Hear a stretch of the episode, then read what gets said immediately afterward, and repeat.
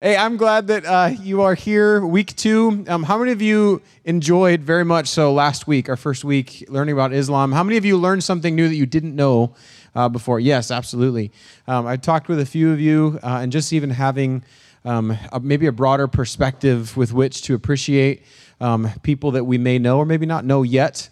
Um, and then again, being better equipped to to feel more confident going into a conversation where I can right, I can have something to latch onto before I before I talk to a person about about Jesus, about faith. So I'm I'm glad that you're back. Um, tonight might be something that maybe a little bit more familiar to some of us uh, with Judaism, um, but I'm sure we'll be stretched again uh, even tonight. We're glad that you're back with us uh, this evening. So I'm going to pray and then we'll just jump right in. Lord, thank you again for an opportunity to be here um, today and um, to, to come together as your church. Um, we got a chance to worship you this morning with our brothers and sisters in Christ, and we're here again. Um, all of this so that we can better lead people to follow Christ. That's why we are doing this. And so, um, Lord, open our minds, open our hearts uh, to the truth um, about who you are uh, and uh, where other people are with some of those things and, and even their misconceptions. How can we better connect with those who don't know you fully? Um, so, Lord, help us to that end. Be with Kent. Um, pray that you would speak through him even uh, tonight. And uh, we just ask for uh, your presence and your blessing uh, amongst our time this evening. Pray this in Jesus' name. Amen. Are we good, Caleb? Chuck, thank you. You said Kent instead of Dr. Eby. That makes me feel so good. Please, con- please, no, please continue that. I earned my doctorate so I could teach at university. I don't even hang my diplomas up in my office. They're somewhere at home in a box. Um, they don't mean anything. That doesn't define me. Um, what defines me is my love for God and the relationship I have with Him and the opportunity I get to pour into the students at Bethel University and my family and friends and here. So thank you for calling me Kent. That's, that's the name my mother gave me and my father gave me, and I love it. So, all right. You have no idea the joy that filled my soul as you walked through the door. You came back. Thank you. I really appreciate that. So, tonight we're going to uh, take a look at Judaism and um, I find with my students that this is the, the religion that tends to surprise them the most. Because as Christians, we read about Jews in Scripture. Jesus was a Jew. Uh, and, and, and, and so we, we oftentimes feel like we understand Judaism, but the Judaism that we encounter in Scripture is very different than the Judaism of today. And so that tends to be a big surprise for my students. They don't realize that. They tend to think, you know, in the line of Pharisees and Sadducees and, and all of that, and that that's still part of Judaism today, um, but it's not. And so, what I want to do, if it's okay with you all, is I want to go back and I want to look at basically the foundation of Judaism, and then we can kind of see how Judaism develops in the Bible. And then from there, we'll take a leap of about a thousand years, 1500 years, and we'll move into the modern, what I call modern Judaism of today. And we'll kind of see that transition that occurred between the Jews that were forced out of Israel in 136 AD to the Jews that we encounter today. Is that, is that, is that okay? And then once we arrive at that, then we'll start unpacking the, the three major streams of Judaism that are practiced today, which interestingly, we have all three of them in South Bend, which that's very unusual for a community of 100, 120,000 to have all three streams of Judaism in the same community. So, so we're blessed that way. All right. You can see up there in the, in the pictures that I put, I tried to put a mix of pictures up there that has uh, reflections of all three streams of modern Judaism today. So you can see at the bottom there, as you walk, or walk across from the right to the left, you go from the extreme left of Judaism to the extreme right of Judaism, only we're going backwards. Okay? We're going right to left, but the left picture there is the most right uh, conservative part of Judaism today. the, the one on the, the right is actually the most left leaning, the most liberal practice of Judaism today. And so I just wanted to show you those in pictures. So, what is Judaism? What is Judaism? The best definition I can give you for Judaism today is it's a prescription for living. It's a prescription for living. It's not just a religious system. For some of them, it's not a religious system, it's an ethnicity. And I'll talk about that when I unpack some of the, the different streams of, of Judaism. The crucial question in Judaism is what do you practice? What are you doing with your life? Those are the two key questions in Judaism. What do you practice? What are you doing with your life? Probably the, one of the least significant parts of Judaism is the question what do you believe? Because the three different streams of Judaism have wide ranges of, of differing beliefs from one another. So it's more what do you practice? So, in, in theological terms, it's all about orthopraxy, right practice. It's more about that than it is about orthodoxy, which is right belief. So, in Judaism, it's more, when you look at the different streams, it's what you practice. The common denominator for Ju- Judaism is the need to make a difference in the world. To make a difference in the world through righteousness. And each one defines righteousness differently. So let's look at kind of the historical development of it. So, Judaism, I don't have a slide for this, I'm just going to talk about this. Judaism essentially came together as a religious system in Genesis 12, verses 1 through 3, when God called Abram out of Ur of the Chaldees. And that's where God began to reveal himself rather intimately to Abraham. And he developed the nation of Israel, he developed the people of Israel through Abraham and Sarah, that then we, we walk with through the rest of Scripture. So that would have been, most theologians believe, about 2,500 years ago. Well, no, it would have been, sorry, not 2,500 years ago. It would have been 2,500 BC. So that would be, what, 4,500 years ago. So between 4,500 and 5,000 years ago is when God would have called Abram out of Ur of the Chaldees and began to introduce himself to Abraham. I'm assuming you all are familiar with the story of, of Abraham and Isaac and Jacob and the, the 12 patriarchs. Okay, so I'm not going to go through all of that. But where it really becomes fascinating for me as a follower of Christ is um, I'll raise my hand because I fit this. How many of you all love reading Leviticus? I do. I really enjoy the book of Leviticus because when you get the people coming out of Egypt at the beginning of Exodus, you see God begin to form them into a nation, form them into a community that's to bear his name to the rest of the world. And a big piece of that are the Levitical laws, which structure that community so they can be a nation. Now, we don't live by Levitical laws today. But I love Leviticus because if you start getting into the Levitical laws where it tells you don't mix cotton with linen, why in the world? And yet, that was God's way of caring for them. You see, how many people have a shower or a bathtub in your house? Yeah. And hopefully, we use it at least once a week, maybe every day, right? Well, they didn't have that.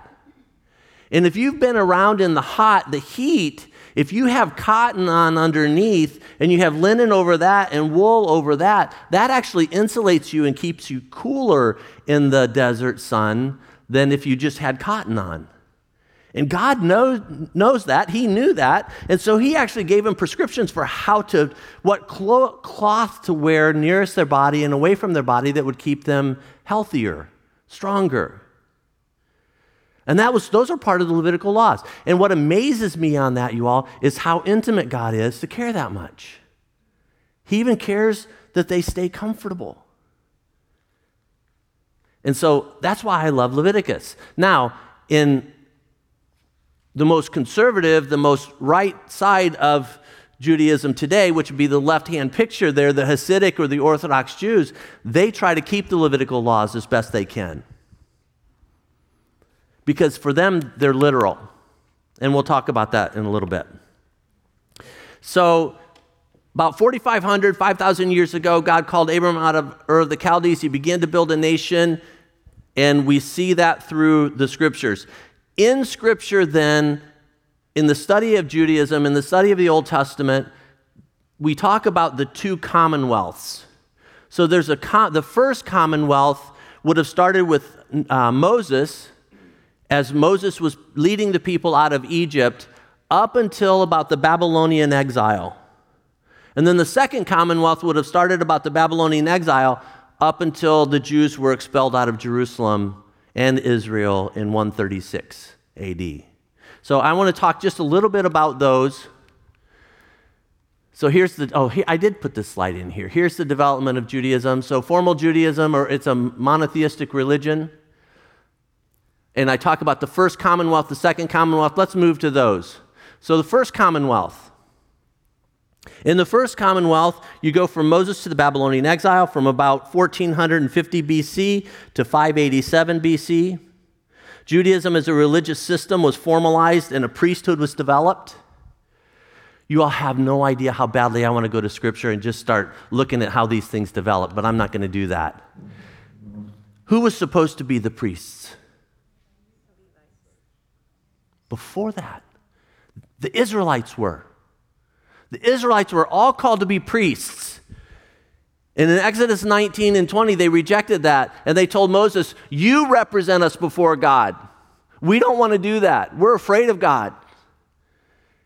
And so that's when God established the Levitical priesthood, and they became the priests of, of Israel throughout the Old Testament. And then we go to 1 Peter. After Christ comes, gives himself up on the cross, rises from the dead, ascends to heaven, and through Peter, he tells us who are we? The priesthood of all believers. Israelites rejected it back in Exodus, and he's calling the church today to be that. That's huge. That's huge. So, in the Commonwealth, we have Mount Sinai after the Exodus from Egypt. God gave Moses the Ten Commandments. That's very significant. We'll talk about that in a little bit. Legal code given for social relationships. The tabernacle was built. The Levites were consecrated as a priesthood, sacrificial system was formalized, and a code of ritual uh, purity was developed. All of this came about in the first commonwealth. And the people were to honor God in who they were and how they lived their lives. They were to reflect God to all the nations around. You probably in Sunday school learned the song, This Little Light of Mine, I'm going to let it shine. That's who the Israelites were supposed to be when God brought them out of Egypt and gave them the promised land. They were supposed to be that little light that shone to all the nations around. And instead of shining the light out, they tried to shine it in on themselves. And we see this perpetual uh, going to God, going away from God, coming back to God, going away from God, coming back to God, going away from God, all through the Old Testament. Just read the book of Judges. You see that cycle over and over and over again. If you're familiar with, I think it's First Kings, it might be Second Kings, when Solomon dies, well, let's just let's just look. Sorry, I can't not go to Scripture. Let's go to Scripture really quickly because I think it's going to help it make sense. So, if we go to, if you have your Bibles, let's go to. Uh, let me find it really quickly. Let's go to First Kings. And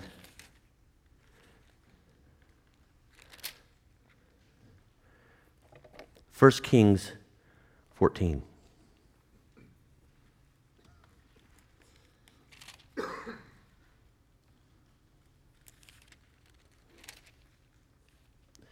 Sorry. Let's go back a couple chapters. Let's go to, to uh, the very end of 11, the very end of 1 Kings 11.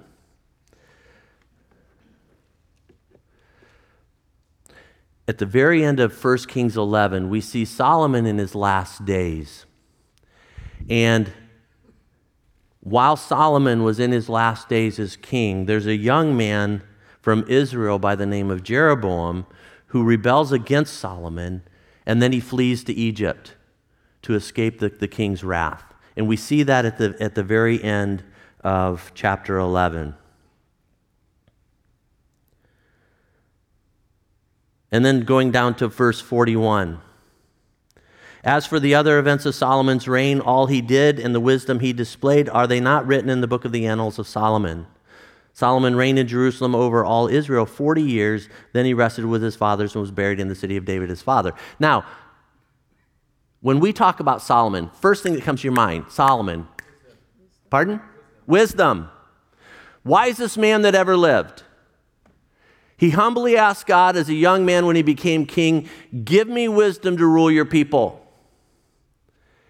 And we see all throughout Solomon's reign that he was the wisest person to live. Keep your finger in 1 Kings 11 and go with me to Deuteronomy 17, if you would, please.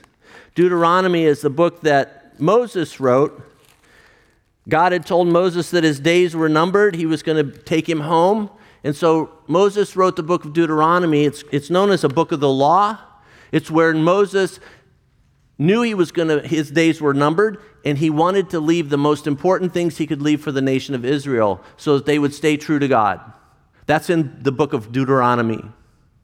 In Deuteronomy 17, God speaking through Moses knows that the people are going to reject God. So he says in, in chapter 17, verse 14, when you enter the land the Lord your God is giving you and have taken possession of it and settled in it, and you say, Let us sing a, set a king over us like the nations around us. See, God knew they were going to do that. Who's supposed to be Israel's king? God.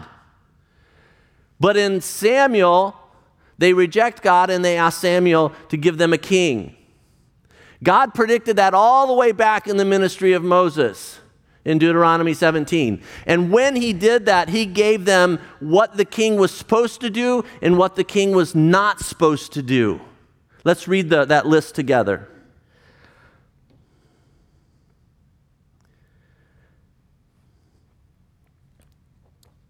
Be sure to appoint over you the king the Lord your God chooses. He must be from among your own brothers, so he must be a brother Israelite.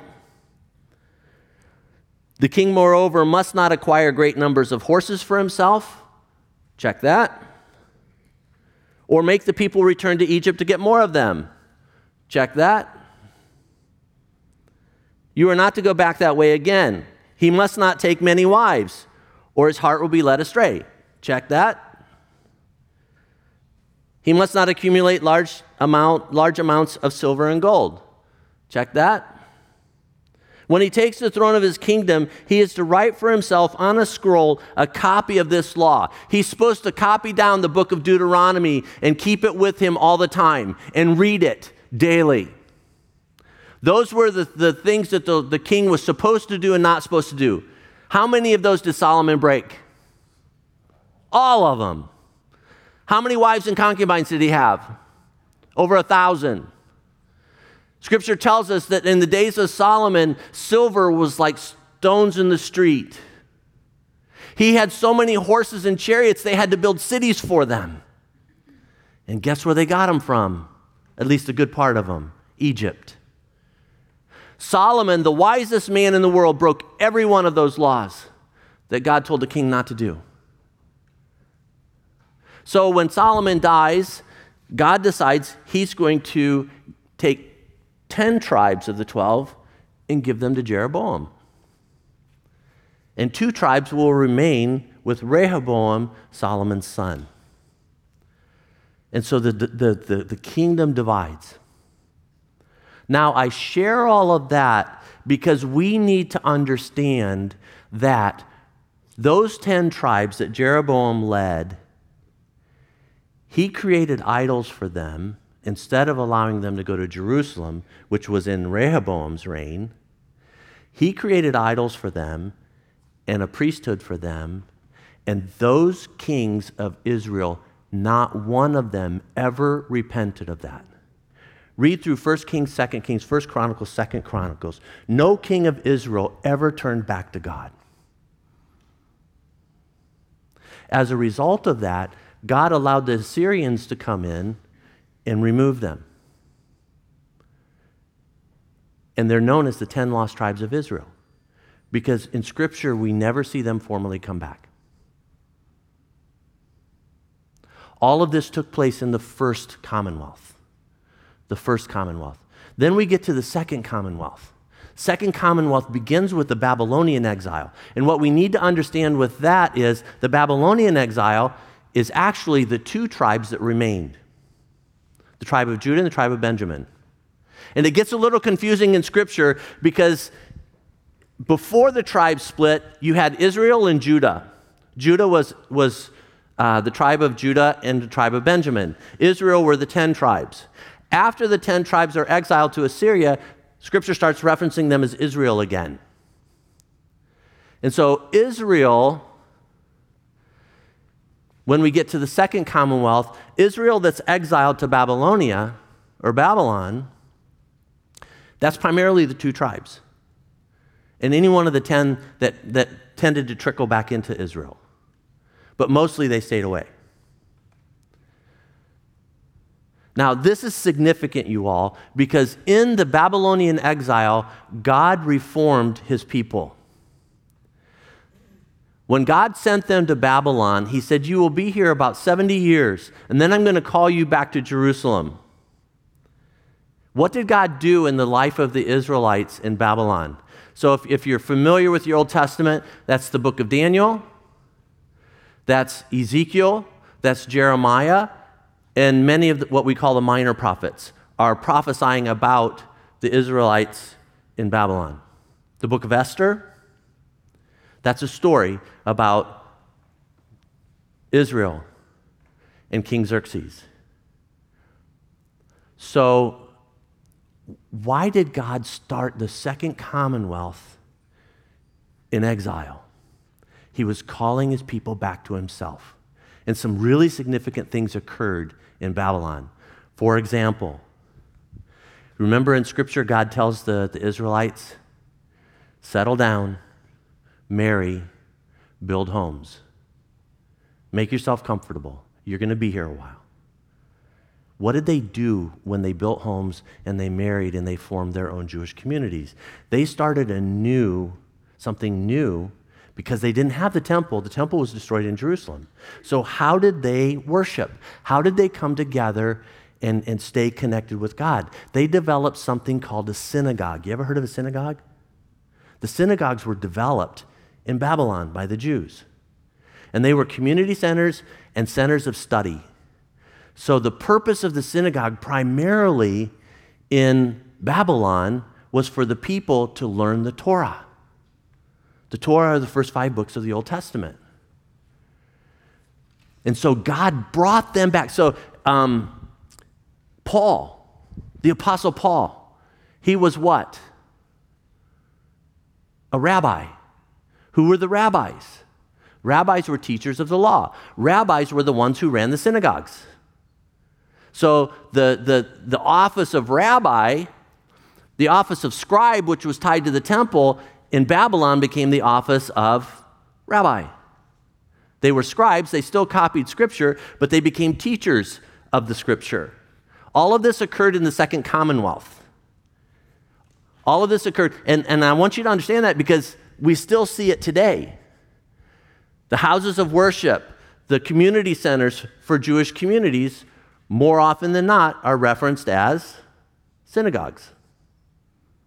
And that's, it's not just a, so we think of church, and church is where we primarily come to worship. Oh, we celebrate too, but it's primarily a place to, to learn and worship, whereas the synagogue is the center of the Jewish community. Anything and everything can take place at the synagogue. On Sabbath, on Shabbat, they worship there. But other times, it's a school, it's a, a, a civic center, it's whatever they need it to be but it's the center of their community. And that developed in Babylon. So, when they came back from Babylon, they went back to Jerusalem. They, they rebuilt the temple, they rebuilt Jerusalem, but they also started building synagogues in their communities. And that's where they would gather to learn. That's where they would gather on Sabbath. And Jesus attended synagogue regularly. Luke 4. Luke 4 says Jesus returned to Nazareth and went to the synagogue, the place where he grew up, the synagogue he grew up in, and he taught there.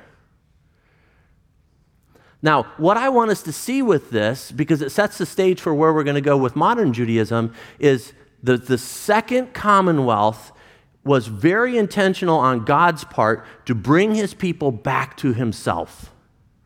So by the time we get to the coming Messiah, and there's a lot that occurs between 587 BC and the birth of Christ.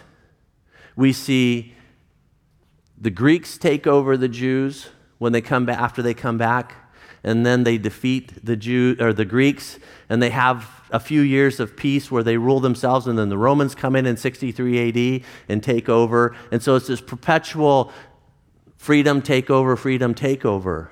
But in that, they're anticipating the Messiah. They're anticipating that God's going to send He's going to fulfill the prophecy of the Old Testament and he's going to send a Messiah. But who were they waiting for? They weren't waiting for God, they were waiting for a man in the line of David who would restore the glory of Israel to the days of David and Solomon, where all the world came to them. And so Jesus didn't fit any of those categories. Jesus was born in Bethlehem. His parents fled to Egypt. When they came back, he grew up where? Nazareth. What do we know about Nazareth? In John, Jesus calls Philip, and Philip goes to his friend Nathanael, and he says, Nathanael, we have found the Messiah, Jesus of Nazareth. What's Nathanael's response? Nazareth? Can anything good come out of Nazareth? You want the Kent Eby modern day paraphrase? Nazareth? That's where the rednecks live.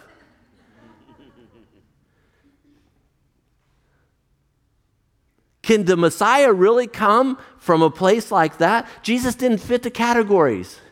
And he didn't fit the category of just being a man, because we all know that Jesus is fully man and fully God. I, I, want to set that stage because that sets the stage then for us to understand modern Judaism. Are we okay so far? All right. So let's move into the formation of modern Judaism. To do that, we need to look at. Oops, well, going the back the wrong way. Sorry, Caleb. I'm really trying. By the last time we're together, I'll get it right. Okay, so I want to just really quickly unpack these groups. These are groups we meet in the New Testament Pharisees, Sadducees, Essenes, Zealots, and Herodians. Okay? You, I think you have a sheet there that, that, that describes who they are. The Pharisees were a non political lay movement within Judaism that was concerned with keeping Jewish beliefs pure.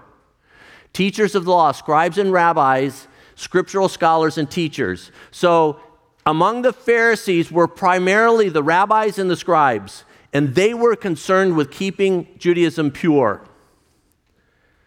They were the keepers of the law. And so you know, Jesus had these rubs with the Pharisees because the laws were getting in the way of who Jesus is and who he wanted, who he was calling the people to be. Now, I read a, a, a, a book, and the, the author of the book said this, and, and, I, and it, it, it tweaked something in me that I had to think about. He said, Sometimes I think the, the Pharisees get a bad rap we think that they're not religious. We think that they don't love God. But actually, they loved God immensely. They just thought God needed defending. And Jesus was saying, My Father doesn't need defending. He needs us to embrace Him for who He is and let Him be who He is in our lives. And that requires something different from us. But they were the keepers of the law. The Sadducees were from the priestly caste. They were powerful aristocrats. The, the Pentateuch, the first five books of the Old Testament, the Pentateuch had primary authority and they did not believe in oral traditions. So they didn't believe in the oral traditions of the rabbis. Rabbis interpreted scripture and wrote down those oral traditions. The, the Sadducees had nothing to do with those. They were priests responsible for Jewish worship in the temple.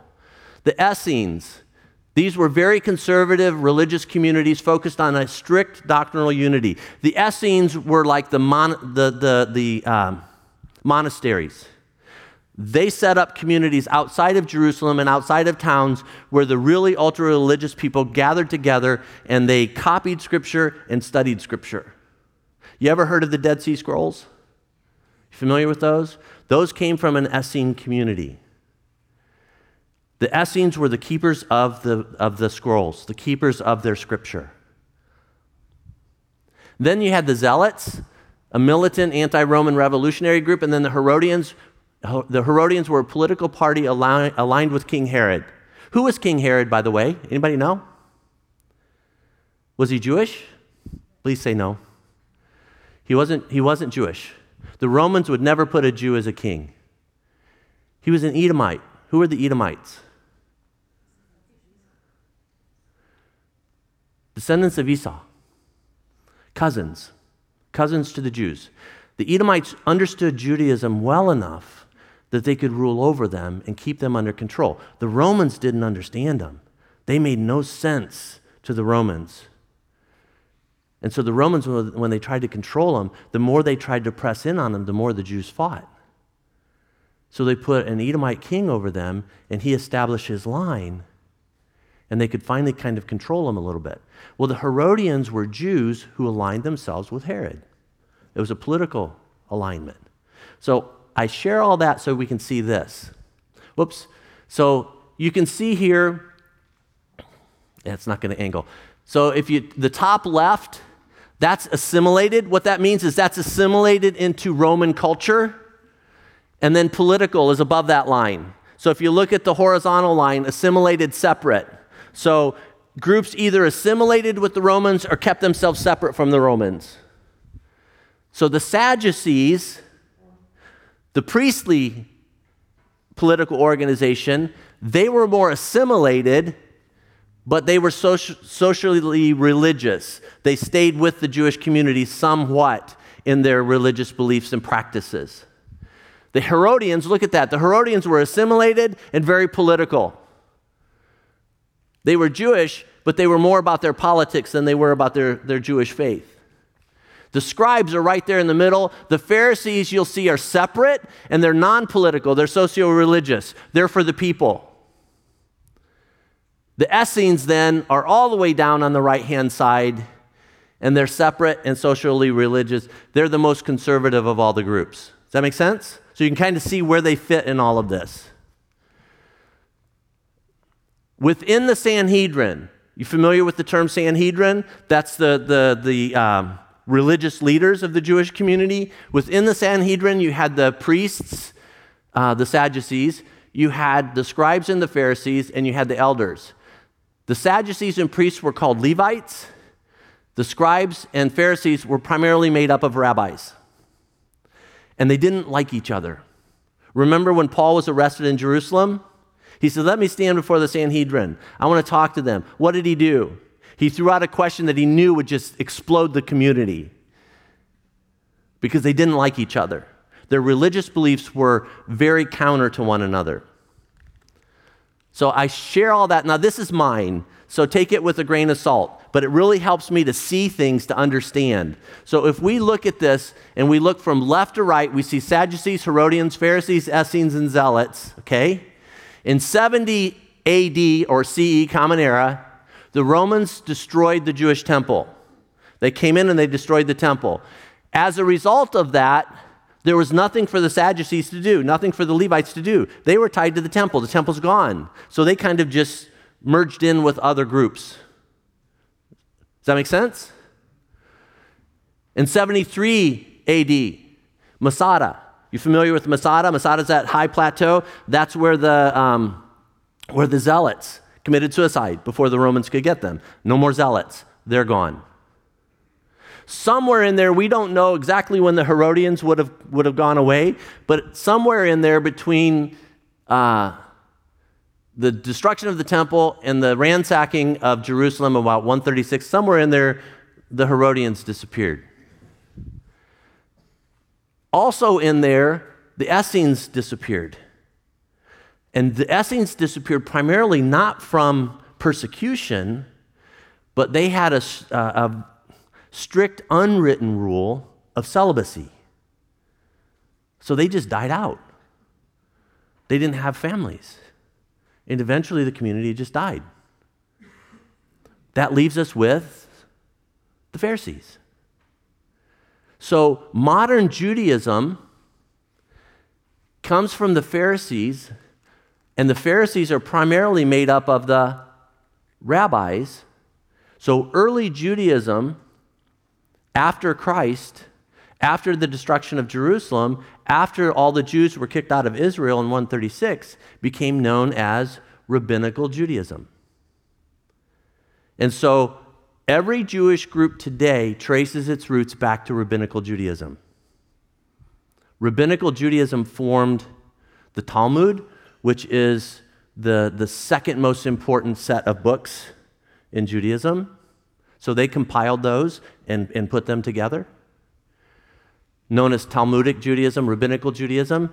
Well, what happened then is in the late 1700s in Eastern Europe, in Germany, anybody here ever seen the, the movie uh, Fiddler on the Roof? Or the play Fiddler on the Roof? Where did the Jews live? They lived outside the town. They lived in their own community, separate outside the town. And that was common all over the world for Jewish communities. Because their religious beliefs were so strict, because their religious beliefs were so different from everyone else's, they forced them into their own communities. And in the late 1700s, some young Jewish men and women became educated in the universities, and they started bringing in this idea that we need to somehow mainstream more into society and culture. And it started with philosophical reasoning, rationality, um, started by a guy named, well, not, it wasn't started by him, but a major influence in that movement was a guy by the name of Moses Mendelssohn, and I'll talk about him in a little bit. But what that did was it split Judaism then. So, Reform Judaism, the one on the far left there, that was the first to break away from rabbinical Judaism. In Reform Judaism, they wanted to keep the basic practices, the basic beliefs of Judaism, but they wanted to dress like everyone else and live in the same areas as everyone else. And so once you split it, you have to give a name to the, to the, to the part that remains as well. So when, this, when it split to Reform Judaism, then Rabbinic Judaism became known as Orthodox Judaism. And then in the late 1800s, early 1900s, what they found was that the Reformed went so far away that the young people weren't staying in Judaism. They were just becoming like everyone else. And so they kind of came back to the right just a little bit, and it's called conservative Judaism. Now, conservative Judaism, don't let that name throw you off they're not the most conservative of the Jews. They're just more conservative than the Reform. Does that make sense? So now you have the three primary groups. You have the Orthodox, which were the they're the ultra conservative. You have the Reformed, who are way over on the left, and then you have the conservatives, who are just kind of to the right of the of the of the Reformed.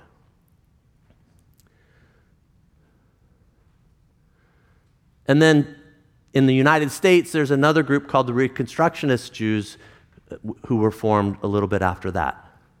So that sets the stage for modern Judaism.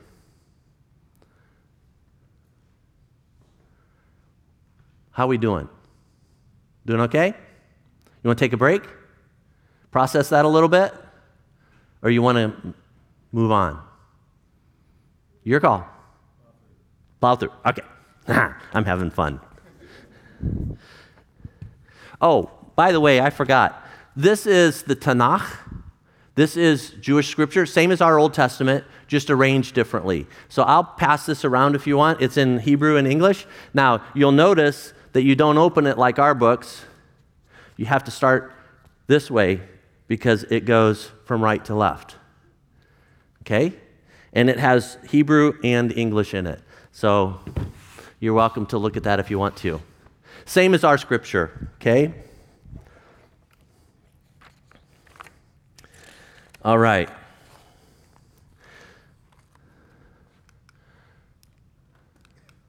Oops, turn it the right way, Kent. There we go. All right, so just to give you some ideas on the, the size of Jewish communities, in Israel, they're about somewhere right now, they're estimating 7.2 million to, to 8 million Jews in Israel. In the United States, we actually have more Jews in the United States than we do in Israel. Um, it's a little over 7.6 right now. Little over 7.6 million in the United States. So, excuse me. I mentioned that there are three Jewish places of worship in South Bend. There's Temple Bethel, which is the Reformed Jewish line. There's Sinai Synagogue, the conservative, and then there's the Hebrew Orthodox congregation on the south side of South Bend that's Orthodox. Notice, notice something different here, you all. So the Hebrew Orthodox congregation, they call their facility a synagogue. Notice that the Reform called their, their place of worship what? A temple. That's the only group of Jews that reference their place of worship as a temple because they're not even looking for the temple to be rebuilt. That's not part of their belief system. They worship at the temple.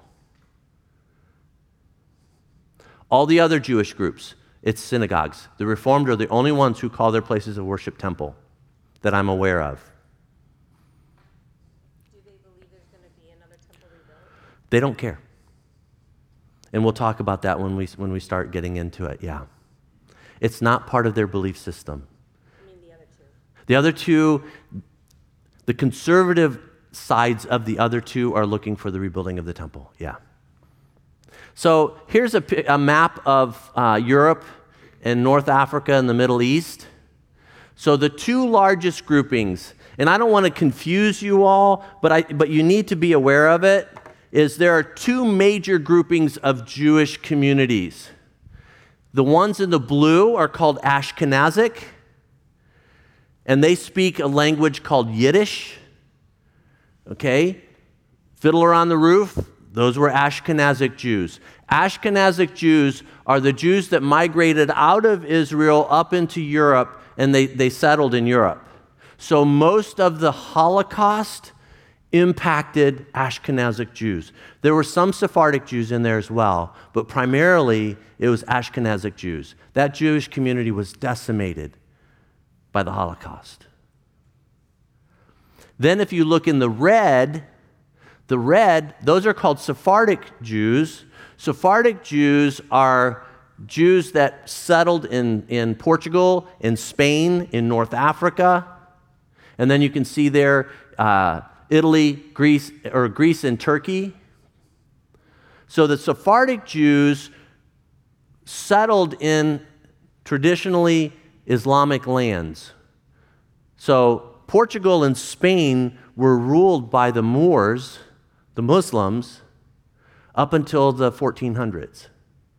And so when the Jews migrated out of Israel that settled in those lands, they formed their Jewish communities within an, uh, a Muslim context. So in 1492, what happened? And it's not Columbus sailing the ocean blue. In 1492, Spain finally got all the Moors out of Spain, and they became a Catholic nation. When they became a Catholic nation, as they kicked the Muslims out, they also kicked as many Jews out as they could. And so what happened was those Jews those Jewish communities from Spain and Portugal that were kicked out of there because of the, the Catholic Church, they migrated across Europe to Turkey. And so you see there, Turkey's red. And that's because they felt more comfortable living in Islamic lands than they did in Christian lands because they formed their communities already in an Islamic context. They're Jewish, but within the Islamic context. So, those are the two largest, what we would call communities of Jews. And so, within those communities, within Ashkenazic, within Sephardic, you have Reform, you have Conservative, you have Orthodox, and you have Reconstructionist. And then there's the green. The green are called uh, Mizrahi, and those are ones who stayed in the Middle East.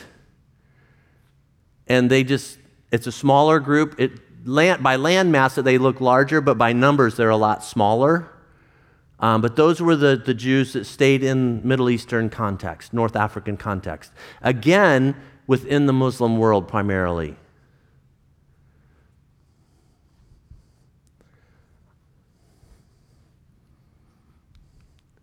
Here it shows in the U.S. where most of the Jews are located. So if you go into eastern seaboard there, uh, Pennsylvania, Philadelphia, Washington, D.C., New York City, in that area, there are a lot of Jewish communities in those areas. So let's talk about groups, okay? Let's talk about groups. The first group I'm going to talk about are the Reformed Jews. That's the most left leaning, that's the most liberal side of Judaism. And if you remember, um, as I talked about them, now I've got to get my pages in, in, in order. Uh, here we go. So, the primary person who brought the Reformed Jews together was a man by the name of Abraham Geiger. Not that you need to know that, but You'll, you can just be familiar with his name. He's the one that kind of brought them together. The one who was the philosophical and religious catalyst of the Reformed Jews breaking away from rabbinical Judaism was a guy by the name of Moses Mendelssohn. Moses Mendelssohn was a theologian, a philosopher, absolutely brilliant, lived in Germany. And so he was one of the key leaders in getting people to start thinking about what can we keep in Judaism to remain Jewish? What can we get rid of that will allow us to mainstream in the rest of society and culture? And so they changed some of their practices, they changed some of their, um, the way they lived, the way they dressed. And the, the whole purpose of that was for them to be like everyone else because being separate, they were constantly persecuted. They were constantly looked down on. So, Moses Mendelssohn, 1700s in Germany. Reform Judaism is the most liberal form of Judaism. They refer to their meeting places as temples. It does not see traditional forms as authoritative. In other words, the Torah, they respect the Torah by name, but it doesn't have any impact on their lives. They're not looking for a Messiah, but rather they're looking for a messianic age. A messianic age when all people will get along with one another. So, therefore, they don't really look for the temple. It has no significance to them. And so, in many ways, you all, and, and I, I confirmed this with a rabbi because I had a student ask me once Is Judaism a religion or an ethnicity? And I didn't know how to answer that question. And there's a rabbi in, in, in South Bend that I trust. We have a, a friendship. And so I just asked him straight out. I said, Rabbi, is Judaism a religion or an ethnicity? And he looked at me goes, Depends on what stream you're part of, but yes. the Reformed, most Reformed Jews that are more liberal, they see their Jewishness as an ethnicity. It's their identity, it's who they are. So they go to Shabbat, they go to Sabbath as part of their identity. But it has very little impact or influence on what they believe. And like I mentioned, the Torah has very little influence on them. They will, they will look at Torah, and if it has something meaningful for their belief system, they'll take it. Otherwise, it's just a tradition of their, of their ethnicity. Many of them will keep the holidays, but very loosely. And they keep the holidays because that's part of their ethnicity. Does that make sense? Then you have, just a little bit to the right of the Reformed, you have conservative. So, conservative Jews, I'll go back to Orthodox in a little bit. The conservative Jews, founded in the, in the late 1800s by Zacharias Frankel, they're, they're most theologically diverse group of Jews. Okay? So, within conservative Judaism, you can have the far left and you can have right up to Orthodox, which keeps Levitical laws. Does that make sense? All of them fit within the conservative stream. Some conservative Jews are kosher, some are not. And that has to do with the conservatism of their beliefs. So, a rabbi that I know who is more aligned with the conservative Jews has five children. Two of them are atheists, the other three kind of just fit somewhere in there. And I asked him about that. He goes, They're still Jews because they're born Jewish and they keep, they keep the holidays. So as long as you keep the practices, you're good. Does that make sense? You don't have to believe in God. You just keep the practices of your ethnicity. Now that's that's a radical side of it, okay? I don't want I don't want to I don't want you all to walk out of here and think that all Jews don't believe in God. Most Jews do believe in God. Most do. And most Jews would would have some reverence for the Tanakh. The Tanakh is our Old Testament. And Tanakh means it's, it's a, an acronym. It's Torah, Nevi'im, and Ketuvim. And that's how they divide the Old Testament books up. And so they just put vowels in between there, and it's Tanakh. So, okay, everybody, I need, I need you to look at me. I know it's painful, but just look at me for a second, okay? because I, I really need you to hear this. Please don't walk out of here with the belief that most Jews are atheists or don't believe in God, because that is not true. Most Jews believe in God, it's just how much of an impact they allow God to have in their lives. But they're all very staunch in their ethnicity as Jews. Fair enough? Okay. So, conservative Judaism, it's the most theologically di- diverse. There's a respect for and an adherence to Jewish customs and laws, but also adapts to contemporary society. So, houses are kept kosher as long as they can keep kosher. If they can't keep kosher, it's okay. My cousin married a, a young lady who grew up conservative Jew. And in her house, she'll keep kosher as much as she can, but she doesn't expect her husband and sons to keep kosher.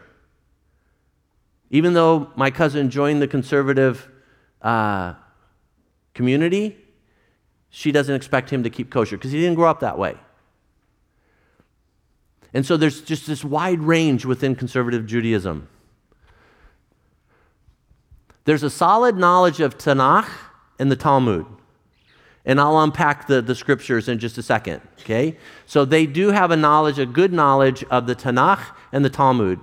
And then the synagogue is the house of worship, the center of the community. The community is, revolves around the synagogue. All events take place there primarily. And then we go back to Orthodox Judaism. It's traditional rabbinic Judaism. It's the closest to rabbinic Judaism that remains. Most conservative regular Jewish group adhere to strict Jewish customs and laws, deep respect for and knowledge of the Tanakh and Talmud. They dress differently. Look at that. You can see he's got the tassels coming out from, from the side of his uh, shirt. They oftentimes will have the, the long sideburns that they'll put up uh, behind their ears so they don't look too conspicuous. They always wear the yarmulke, which is the prayer, the prayer skull cap. And then you'll notice that they oftentimes have black hats on top of that. Large, large, large Orthodox community in Chicago. And there's a decent sized Orthodox community on the south side of South Bend. Their house of worship is called a synagogue. And they pray numbers of times of day. They have rituals where they'll tie the scripture to their arm, they'll try, tie scripture to their forehead, and they have rituals that they go through. Um, so I used to go to Lithuania. I was on the board of a university over there for eight years, and I would fly through Warsaw, Poland. And Warsaw, Poland is the kind of the center for Chicago Jews. And so flying from Warsaw to Chicago, that flight oftentimes was over 50% uh, Orthodox Jews on the flight. And I loved, and I, I did this with as deep a respect as I could. I loved as I was waiting to board the plane, if it was prayer time, how reverent they were in keeping their prayer practices. And I would watch them pray, and I would listen to them pray, and I would pray right along with them. But my prayer was that they would meet Jesus. But they absolutely revere God as best they know how. But for them, remember, it's more about orthopraxy, right practice, than orthodoxy, right belief.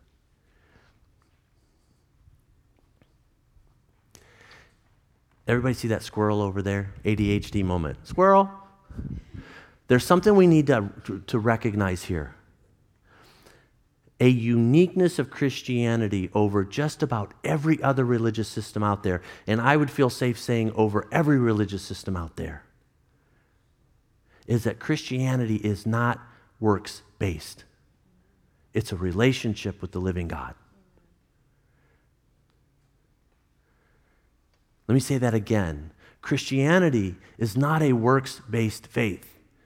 It's a relationship with the living God and His reaching out to us and His desire for us to reach out to Him.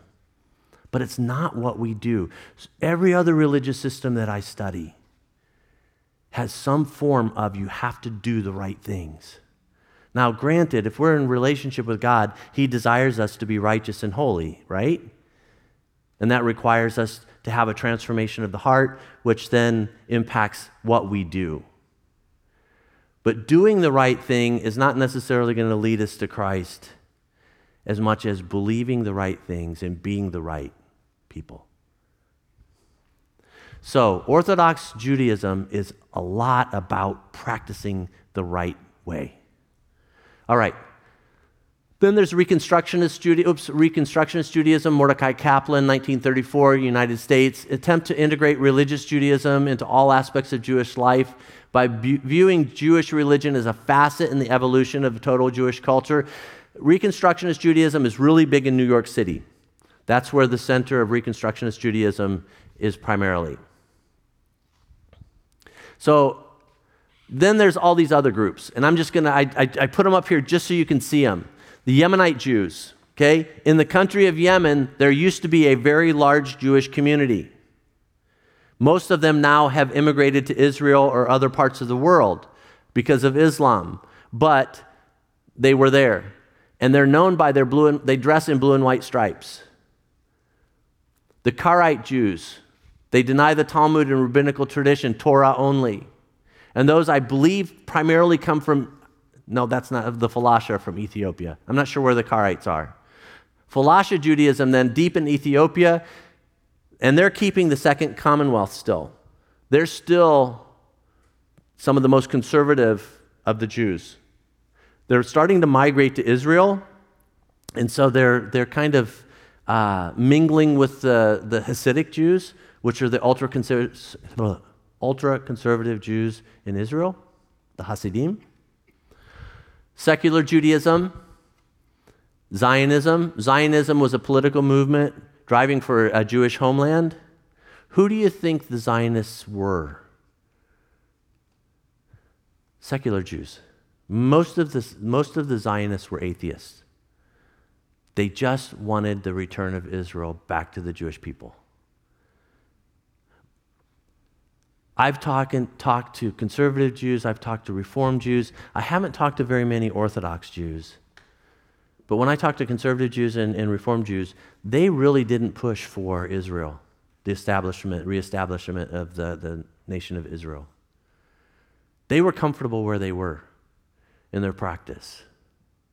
But the Zionists, they, they pushed really hard for, uh, for the establishment of Israel again. Now, the Hasidim has moved into Israel, and they're very prevalent there now, but they weren't necessarily part of the establishment of it. Yes? Benjamin Netanyahu, I don't know his religious beliefs, but he's probably more, he's probably between Reformed and Zionist. I don't think he's a, a strong believer in, in Torah or the traditional uh, Jewish beliefs.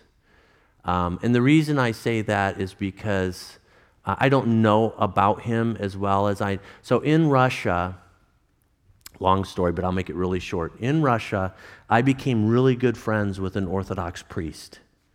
This Orthodox priest grew up Jewish, but in his adulthood, he converted from Judaism to Russian Orthodoxy during the Soviet times. Father George is his name. Father George was the department head at the State University in Kostroma, where we lived, for English. And he, he converted to Christianity. As a result of his conversion to Russian Orthodoxy, the Soviets really started to press him really hard. And he realized that most priests in the Russian Orthodox Church under the Soviet system were KGB agents, and he refused to join the KGB. So he was he and all of his children and his wife converted to Christianity. He was persecuted so badly, you all. Father George has uh, three fingers left on his right hand. Two of them were chopped off during persecution. He has a sleepy left eye. He can't open his left eye because he was beaten so severely on the left side of his head. He can't open his eye now. All of this his Christian faith. during one of those moments of extreme persecution and physical abuse, he recanted his Christian faith for a moment. That devastated his oldest son. His oldest son went back to Judaism, and he's now a government minister under Netanyahu. And when Father George and I would speak about his son, I'm not going to say his name, when, when Father George and I would speak about his son, uh, he had become an atheist. And that was his way of wanting nothing to do with the Christian faith that his mom, dad, and younger brother adhered to. Um, and, and so he moved to Israel, built a life for himself, and he's now a government, he's like in the top five or six government ministers in the, in the Israeli government and he's atheist. So he would run in the, in the, in the circle with Netanyahu. So I'm, I do not want to say Netanyahu is an atheist, but I think he would be more on the very liberal side of Judaism.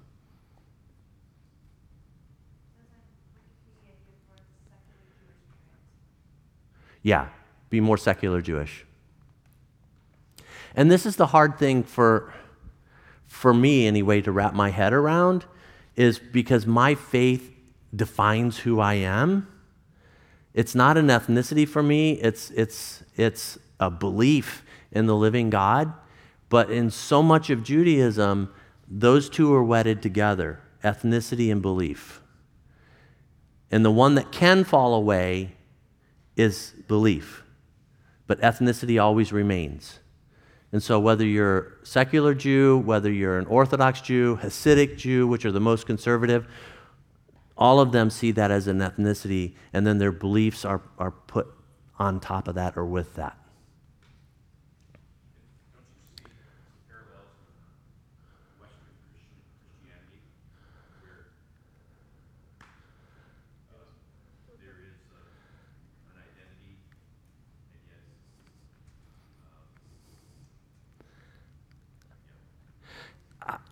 You want me to go there? I'll go there. Yes, I do. Yes, I do. In fact, I'll be really honest with you all. This is probably more than you want to know, but I grew up in a Christian home. I grew up in a Christian community. I went to a Christian school in high school. And at 19, I rejected all of that because now, again, I'm not proud of this. It's not who I am now. But as a 19 year old, my world fell apart. My parents lost their business. They started having marital issues. We moved from Virginia, where I grew up, to Indiana, where they grew up. And I saw Christians eat my parents alive. At least that's the way I viewed it as a 19 year old. Now, looking back at it as a 60 something year old, I see where I was wrong in some instances, okay? But for me, that was devastating. And if that's what Christianity was in my 19 year old brain, I didn't want anything to do with it. So I walked away. And I walked away for almost 10 years. And I'm not proud of that. I don't say this with pride, I say this with shame. But I walked away for almost 10 years. And then God got a hold of my life. And I've been all in ever since then. But for me, you all, if, if there's nothing else you remember about Kent Eby, please remember this. I absolutely love this book. This is my food. This is my drink. This is my sustenance. I can't live a day without this book right here. And that's my faith. My faith comes from this. And my faith is in the living God who reveals himself through his word. And that's, that's if you want to know what defines me, who defines me, that's who defines Kent Eby. And you can't separate that. That, that, this goes into everything of who I am my finances, my relationships, every choice I make, I hope, is influenced by the Word of God. It has to be that. And I talk to my students about that all the time. I had a colleague tell me when I first started at Bethel 17 years ago, because I've been crazy about the Bible ever since I became a follower of Christ at the age of 27. And I had a colleague tell me, You'll never get college students to read the Bible with you. You all, I'm meeting with a young lady with the permission of my wife. We meet in the dining commons on Friday because we went to Alaska together in May and she saw my love for Scripture and she said, I want to love Scripture that way. What do I need to do? I said, You serious about it? She goes, Yeah. I said, Read the Bible. She goes, I don't even know how. So I gave her my Bible reading plan that I had in my Bible because I, I make a Bible reading plan every year. I gave it to her. She goes, I'll catch up with you by the time school starts. That was in May. That was the end of May. You all, she caught up with me. And we meet every Friday afternoon for lunch in the dining commons in public, because I won't meet with a, a, a female privately, one on one. We meet in the dining commons, and she has a whole list of questions from her Bible reading that week. And we talk about it. That's what life's about for me. I mean, that, I'll, I'm all in. And I wish, I wish, I wish, I wish. Pastor Dan, you got me started, so you're going to have to shut me off. I wish that all of us would fall in love with Scripture and that we would hold this to be the inerrant Word of God where truth is found for any aspect of life. I just taught Proverbs 5 this morning in Sunday school, you all, and I was weeping as I was preparing that lesson because Proverbs 5 has five admonitions in it that have to do with our daily lives. Because God cares about every facet of our lives and it's all right there. And we have it on our bookshelf, we have it on our nightstand, we have it wherever, and we hardly ever open it because it's hard to read. But if we start reading it, it begins to make sense.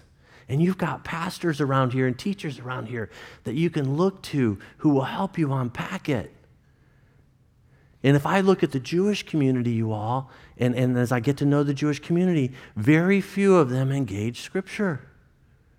They have the traditional Scripture reading on, on Sabbath, and we'll talk about those a little bit. They know about the laws, the 613 laws from the Old Testament. They know those, but they don't really read Scripture. They don't let the Word of God speak into their lives. And Dan, I think you're right. Many Christians, we don't either. But we have to. If we want to make a difference in the world, if we want to love well, if so this is this is sorry, I'll stop after this. I am so tired of the church being on the defensive instead of on the offensive. And I'm not saying let's I'm not saying let's go out and be offensive to everyone. That's not what I'm saying at all. But let's be proactive. Let's let the scriptures help us look at issues that people are walking through today and love them to Christ. But we can't do that if we don't know the Word of God, if we don't have a, a true, intimate knowledge of our living God. I'll stop with this, promise. Chapel on Friday. We had Missionary Church Day at Bethel, first time ever. Blew me away how many pastors came. It was such a blessed day for me. I've been on cloud nine all weekend long. And the president of the missionary church spoke in chapel, and he spoke on hope. And he talks about he talked about how so often as Christians we define hope as maybe God will. Or, well, I hope he will. You hear the doubt there? I'll pray to God and hopefully He'll. That's not hope. God gives us hope. And the way He defined hope was confident expectation. Do we confidently expect God to be who He says He is right here? And if we do, He will, he will honor that. Just this morning, there's a, a couple that we're in a really intensive discipleship group with. We've been meeting together eight years every month, and we answer three of Wesley's questions How's your soul? What's the Holy Spirit showing you? And where do you need to correct your life? And as four couples, we answer those questions every month together. And this couple's in that group. And I've seen this fella go from calling himself a Christian to a really intense, deep faith. Severely injured by his parents relationally. It's hard for him to trust. And one of their daughters is divorced, has two young children that are 10 to 12 years old, and then a little baby from her uh, live in boyfriend. And the, the 10 and 12 year old are just floundering because they don't have that foundation at home anymore. Grandma and grandpa brought them to church today. And the young girl, she's 12, I think. And she's developing into a young lady. And I talked to grandpa, who's my friend. I said, It's so good to see the grandkids. He goes, Yeah. He goes, he goes, I just hope. He, he said, 12 year old girls can be really cruel to one another. I hope they embrace her because I would love for her to want to come back to church. I said, Well, let's pray. So I put my hand on him and we prayed just for that. Tears are streaming down Grandpa's face. On my way here, I got a text. Thank you for praying. They embraced her and she wants to come back next Sunday. You all, that's confident expectation. That's God at work. When we pray, let's pray in such a way that we know God is going to answer. And then church will be different. Sorry, I'll stop with that. But it's, it's so real. And that's one of the reasons I love studying the religious, all the different religions, because all the different religions drive me more and more and more to Jesus. There's no religious system in the world that's historical like Christianity. Judaism, the Tanakh, that's our Old Testament, that's historical, but it stops there. But you take this book right here, and it's, it's history. It's real people doing real things, letting God work through them in real ways. And it's, it's there to encourage us and to draw us to Him. And Christianity is the only religion that has that. None of the other scriptures are historical. All right. So we're going to stay here till 10 o'clock. Is that okay? I'm kidding. I'm kidding. So let's talk about Jewish scripture. Let's talk about Jewish scripture. So I already talked about the Tanakh. That's Torah, that's the Pentateuch, that's the law, that's the first five books of the Bible. The Nevi'im, which are the prophets, the early, later, and minor prophets. So they, they group all the prophets together. And then the Ketuvim. The Ketuvim are the writings. So that would be Psalms, Ecclesiastes, Proverbs, and other writings in the, I think Esther would be considered in the Ketuvim. The Tanakh was formalized in Yavnia or Yamnia in AD 90. That's when they finally kind of closed the canon on the Tanakh and said, these are the books that are going to be part of our, of our scripture. So, just a little sidelight so you can go out to your friends this week and really, you know, hey, I know this. So, the Tanakh is the Old Testament, but it's organized differently. So, where did we get to the organization of the books for our Old Testament? The Septuagint.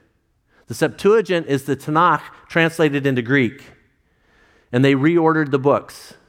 So we use the order of the Septuagint in our Old Testament. So in the Talmud, the Talmud is that's kind of like if Scripture doesn't, if you need help with Scripture to know more, you go to the Talmud. The Talmud is, a, is, a, is uh, it's essentially interpretations from the Tanakh. It's rabbinical interpretations. There are two pieces to the Talmud, two different groupings of books that fit into the Talmud, and that's the Mishnah and the Gemara.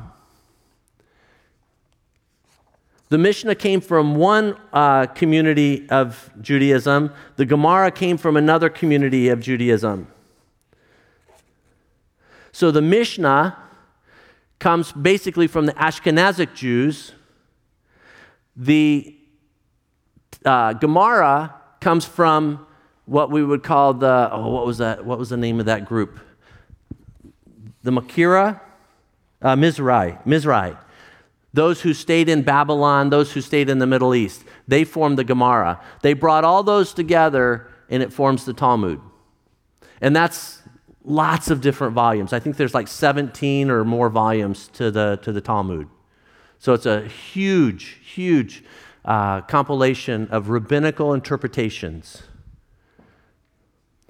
then within that, they have what's called the mitzvot. The mitzvot are the 613 laws that they've pulled out of the Torah, out of the five books of the Pentateuch. There are 365 negative laws and 248 positive laws. And those are all laws that the, that the, the Orthodox Jews would seek to live by in their community.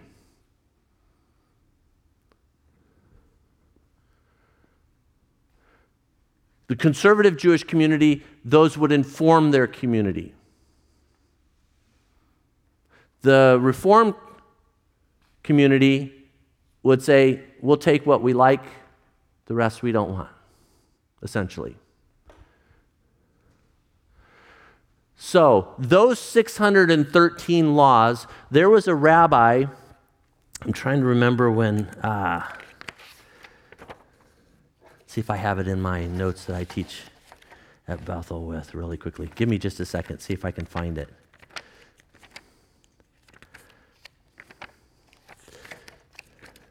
So I love names. I don't know if you all are, are interested in names. So there was a, a rabbi by the name of Moshe ben Maimon or Maimon. He formed these 13 principles of Maimonides. And these are huge, and these are in just about every Jewish service somewhere, Shabbat service. So, uh, Maimonides has a nickname. Anybody here ever seen the Flintstones? I grew up on the Flintstones. Who were, uh, uh, it was Betty and Barney Rubble. What was their son's name? Bam, bam. He had that clubbing. Bam, bam. Well, Maimonides' nickname is Rambam. Rambam. I think that's kind of cool. Just kind of a, you know, squirrel moment there. But Rambam created these, these 13 principles that he pulled out of, he consolidated out of, out of the 613 laws called the mitzvot, and he created these 13. And, you know, this, these could almost be Christian. It's just that Jesus isn't mentioned there, but God is. God exists and is a creator. You believe that? I do. God is unique and is one. Do you believe that? I do. God is not physical. God is the first and the last. It is proper to pray to God only. The words of the prophets are true. Moses was the greatest prophet. God himself gave Moses the Torah. The Torah is immutable, unchangeable. God is omniscient. God rewards and punishes. Messiah will come and resurrection of the dead. That's pretty straightforward. But to try and recite and remember all those is kind of a challenge. So they put together something called the Yigdal. And I think this is absolutely beautiful. The Yigdal is part of every Shabbat service. Now, there are different compilations of it, but this is my favorite one. It's a poem. It's a poem that encompasses the 613 laws. We praise the living God, forever praise his name, who was and is and is to be for forever the same. Who was and is and is to be, who's that? Yahweh. That's the name Yahweh. Exodus 3. When God, when Moses asked God, who should I tell him sent me? He said, Yahweh. The one who is, was, and will be. Yahweh is not limited by time, He transcends time. You know how important that is, you all? Living in Russia for 13 years, the Soviets, what I found out as I lived there and studied there as a Christian is that the, the, the, the, Soviets took many biblical principles. They took the scripture references out, but they used the biblical principles to organize their, their society. Every school child. What do we do to start the, the day at school in public schools? Pledge of Allegiance. In the Soviet system, they had a pledge as well. I'll say it to you in Russian, then I'll translate it for you. Lenin был, Lenin есть, Lenin будет. In English, that means Lenin was, Lenin is, and Lenin will be. You see what they're doing? They're trying to take the transcendency of Yahweh and give it to Lenin because they recognize the importance of that. We praise the living God forever, praise his name, who was and is and is to be forever the same, the one eternal God before our world appears, and there can be no end of time beyond his years. He's eternal. Without a form is he, nor can we comprehend the measure of his love for us without an end. For he is Lord of all, creation speaks his praise, the human race and all that grows, his will obeys. He knows our every thought, our birth and death ordains. He understands our fervent dreams, our hopes, and our pains.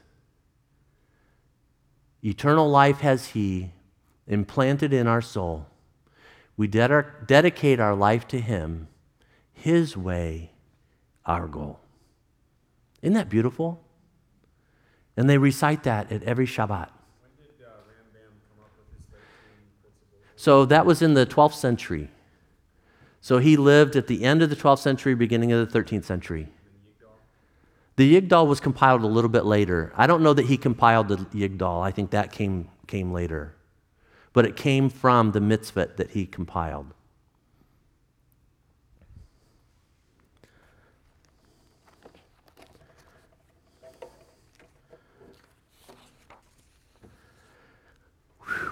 You guys have really hung in there. All right, let's do the holidays and then we'll have questions. Fair enough? Okay, so Jewish holidays. And I'm just going to fly through these pretty quickly, okay? So, Jewish holidays, around the same time as Christian holidays. Many of the Jewish holidays are, are within the time frames of Christian holidays. So, Rosh Hashanah, it's the first of Tishrei. To, this year it was celebrated September 16th, 2023. It's the day of rest, similar to Sabbath. It's the new year for people, animals, and legal contracts. So Tishrei is the first month of their calendar. The day is commemorated by the blowing of a shofar, a trumpet made from a ram's horn intended to awaken the listener from his or her slumber and alert them to the coming judgment. That's the purpose of, of Rosh Hashanah. You can read about Rosh Hashanah if you want to read about it in the Old Testament. You can find uh, description of Rosh Hashanah in Leviticus 23, verses 23 through 25. So Leviticus 23, verses 23 through 25, and Numbers 29, verses 1 through 6, talks about Rosh Hashanah.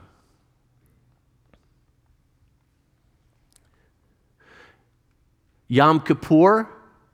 So 10 days after Rosh Hashanah, the final day of the holy days is Yom Kippur. You all, this is, this is a very sacred holiday in the life of a Jew, Reformed, conservative, or Orthodox.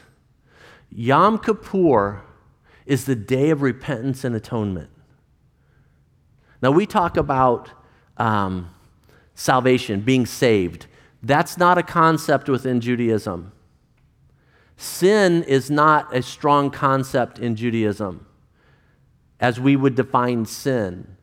But doing wrong things is part of Judaism, knowing the difference between right and wrong.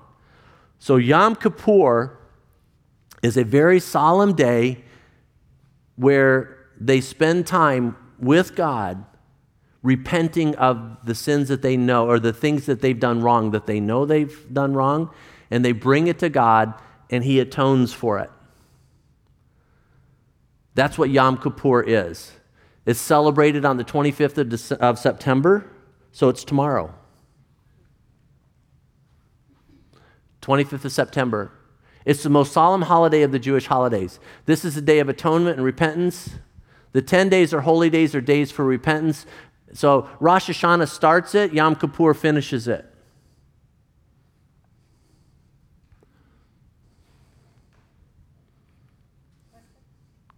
Yeah. Since they don't do sacrifice anymore? No. Like they did in the Old Testament, Right. uh, it, it's just this? Yeah. Yeah. Do they go to the synagogue or the temple? They can go to the synagogue if they want to, but they can do it from home as well. So it's just a solemn day of kind of being on your own with God and, and going through your life in the past year and making sure that anything that you know you've done wrong, you've brought to God and He, and he takes it from you. So, yeah, sacrificial system went out in 70 AD when they destroyed the temple. And so that's been, that was one of the struggles. So if you noticed, I talked about the Gemara and the Mishnah and how that came together with the Talmud. All of that was a wrestling that the Jewish community had to wrestle with to decide what are we going to do now that we don't have the sacrificial system? How do we remain Jewish? How do we keep the practices of our faith without the temple? And so rabbinical Judaism, which came out from all of that around 90 AD to 150 AD, that's, those were the decisions and the choices that they made that flowed into what we have now. And the temple wasn't part of that. Yeah. Good question. Good question. There's Hanukkah.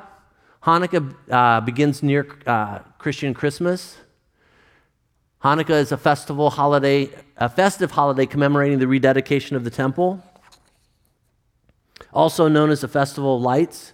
If you're familiar with the intertestamental period, so after the Jews returned to Jerusalem after the Babylonian exile, they ruled themselves for a period of time. Then the Greeks came in and took them over. And the Greeks ruled them for about 200 years, I think, some, somewhere in there, 200, 250 years. And one of the last Jewish or last Greek rulers to rule them was a, a general called by the name of Antiochus Epiphanes. And he named himself Epiphanes because he considered himself a god. And he decimated the temple. He took a pig and sacrificed it in the temple. He built altars in the temple to the Greek gods. And he did everything he could to push the Jews towards uh, Greek worship. And he wanted to be worshiped. The Jews rose up. There was a, a, a Jewish priest and his sons who rose up against him, and they became known as the Maccabees. And they defeated, they ended up defeating the Greeks, and they cleansed the temple. And when they restored the lights, because the, the, the candelabra and the altar of incense were to be burning all the time in the temple before the Lord. And when they reestablished the lighting of the candelabra and the burning of the incense, that created this, the, the holiday of Hanukkah. And so that is a celebration of the reestablishment of the temple, the cleansing of the temple.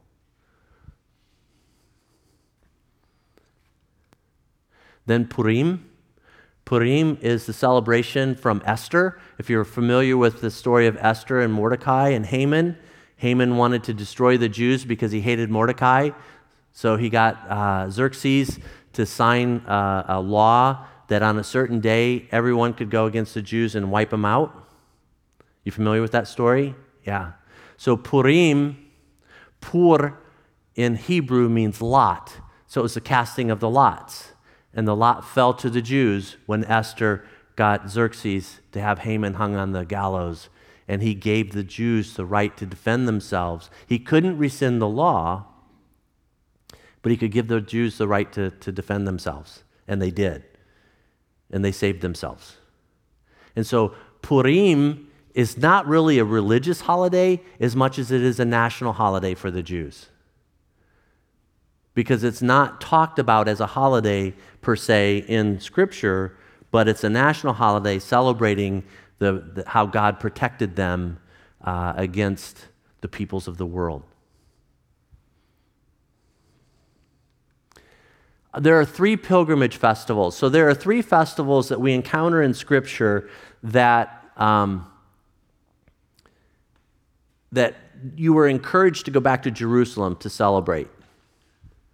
Those are Passover, Shavuot, and Sukkot. So, um, I'll talk about those three here really quickly. So, Passover, you're familiar with the Passover story from Egypt, where the angel of death passed over the homes. Begins near the Christian Easter celebration commemorating the angel of the Lord passing over Jewish homes and the exodus of the Jews from Egypt. It's a week long celebration, special food without yeast.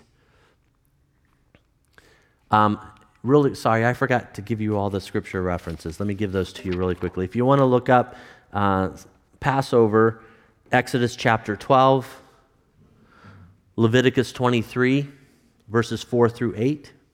So, Exodus 12, Leviticus 23, verses 4 through 8. Numbers 28, uh, verses 16 to 25, talks about Passover. Shavuot, or the Feast of Weeks, begins on the Christian commemoration of Pentecost, and it's a celebration commemorating the giving of the Torah. So that's on the 50th day after Passover. Thus, Pentecost, Penta 50. Shavuot is also the, the, the time of Pentecost. What's really cool to you all in this, if you're familiar with Acts chapter 2, where it says that there were people from all over the world that had come to Jerusalem when the Holy Spirit fell on the, the believers. And they began to, to speak in languages that the people understood. And if you go to the book of Acts, it lists, it, I love Luke's detail. I teach the book of Acts, and so I get a little bit excited about the book of Acts. But Luke was a physician. Anybody here ever go to a doctor? Yeah? What do you hope for from your doctor? That they're really smart and they're really detail oriented so they can figure out what's wrong with you? Well, Luke writes that way. Luke gives us all kinds of detail in his gospel, and he gives us all kinds of detail in the book of Acts. So he lists the peoples who, could, who were hearing the disciples speaking in their tongue. And if you look at those peoples, they covered the whole known world at that time. And guess who some of those peoples were? Remember, I talked about the 10 lost tribes of Israel? Some of them were the 10 lost tribe coming back, and they heard the message of Jesus. And God had all that planned out. God had all that planned out. It was a, it was a pilgrimage festival, and as many Jews as could came back. So Jerusalem, which would have typically been 150, 200,000 people, was close to a million during this, the pilgrimage festivals. And then Sukkot. Sukkot, it begins on the 15th day of the first month. It's known as the Feast of Booths. It's to remind the people how they lived in the desert for 40 years. And so they used to go out and live in the booths. They don't have to live in the booths anymore, but if they build a booth, oftentimes they'll go out and they'll read scripture in the booth or they'll have a meal in the booth, just as a remembrance of the 40 years in the desert.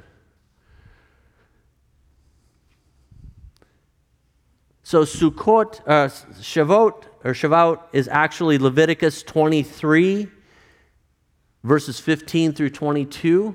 Leviticus 23, verses 15 to 22. And Numbers 28, verses 26 through 31. Numbers 28, verses 26 through 31. And then Acts chapter 2 would talk about Pentecost there. And then Sukkot, you can find in Leviticus 23, verses 33 through 44. Leviticus 23, verses 33 through 44, and Numbers 29, verses 12 through 40.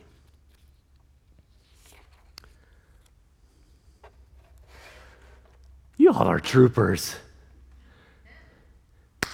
Questions? What if what if we do this? What if we do maybe can we do like two or three questions Yeah. and then I want to respect people's time if they need to leave and then if they have more questions they can just come find you right after that. So let's do two or three.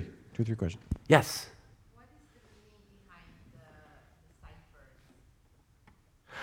You know, it. I, I'm not sure. Um, it's just it's related somehow to the tassels, but I don't I don't know what the the specific significance of those are. I, I'll try to look it up and have it next week, but I don't know. I don't know for sure.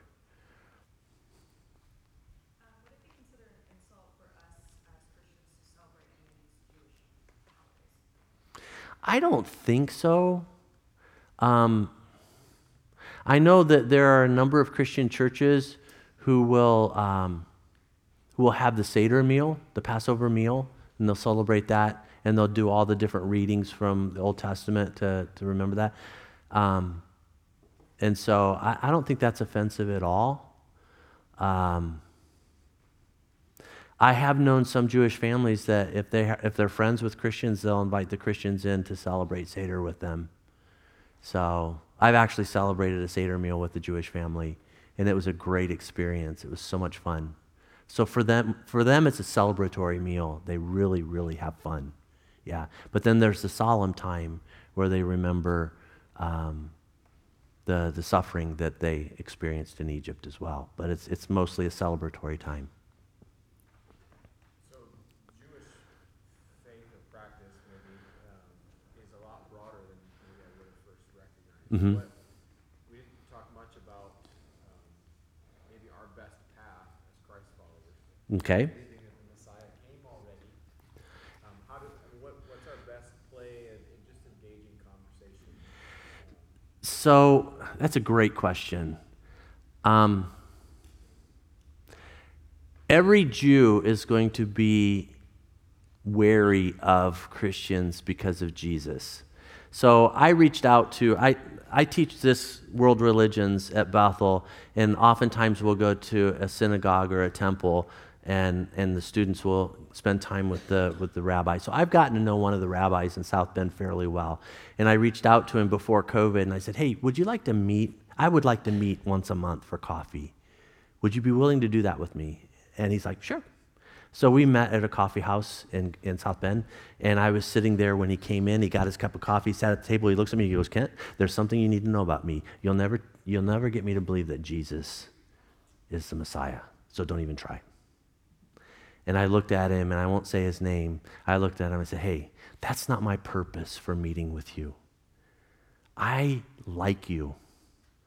I want to get to know you, and I want you to get to know me." So let's just talk about our families. Let's talk about our lives. And so he's like, okay, I can do that. You know what questions he asked me the most when we would meet? About Jesus. because I travel in the summertime and I teach in Africa, I've taught in India, I've taught in, in, in a number of different countries. And so in the summertime when we would meet, he'd go, Okay, where were you this time?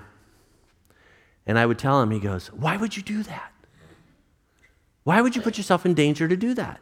I said, Because Jesus told us to. Oh, okay. So, one of the tribes that I go to is a, they're called Maasai in Kenya, and they're, they're herders. And so they all walk around with a staff to guide their cattle, and they have something called a rungu, which is a tree root that's kind of, it almost looks like a boomerang, if you know what a boomerang looks like, but it has a big root ball on the end of it and then a handle on it, and they can actually throw that rungu and they can kill a lion with it. That's how accurate they are with it. And so I thought, you know what I'm going to do? One of my favorite Psalms is the 23rd Psalm. Guess who knows the 23rd Psalm that I meet with? The rabbi. So I got a rungu, a rungu for him. And we sat for coffee, and I had the rungu sitting on the table, and he came over. He goes, What's that? I said, It's a gift for you. He goes, What? I said, Are you familiar with the 23rd Psalm? He goes, Of course I am. I said, You remember where it says, Your rod and your staff, they comfort me? I said, This is a rod. This is a rod among the people that I go to that you keep asking me about. Why would I go there? And I got it for you because I know this is something that can unite the two of us. And he almost got tears in his eyes, you all. He got choked up. He could hardly speak for a moment. That I would think of him in that way.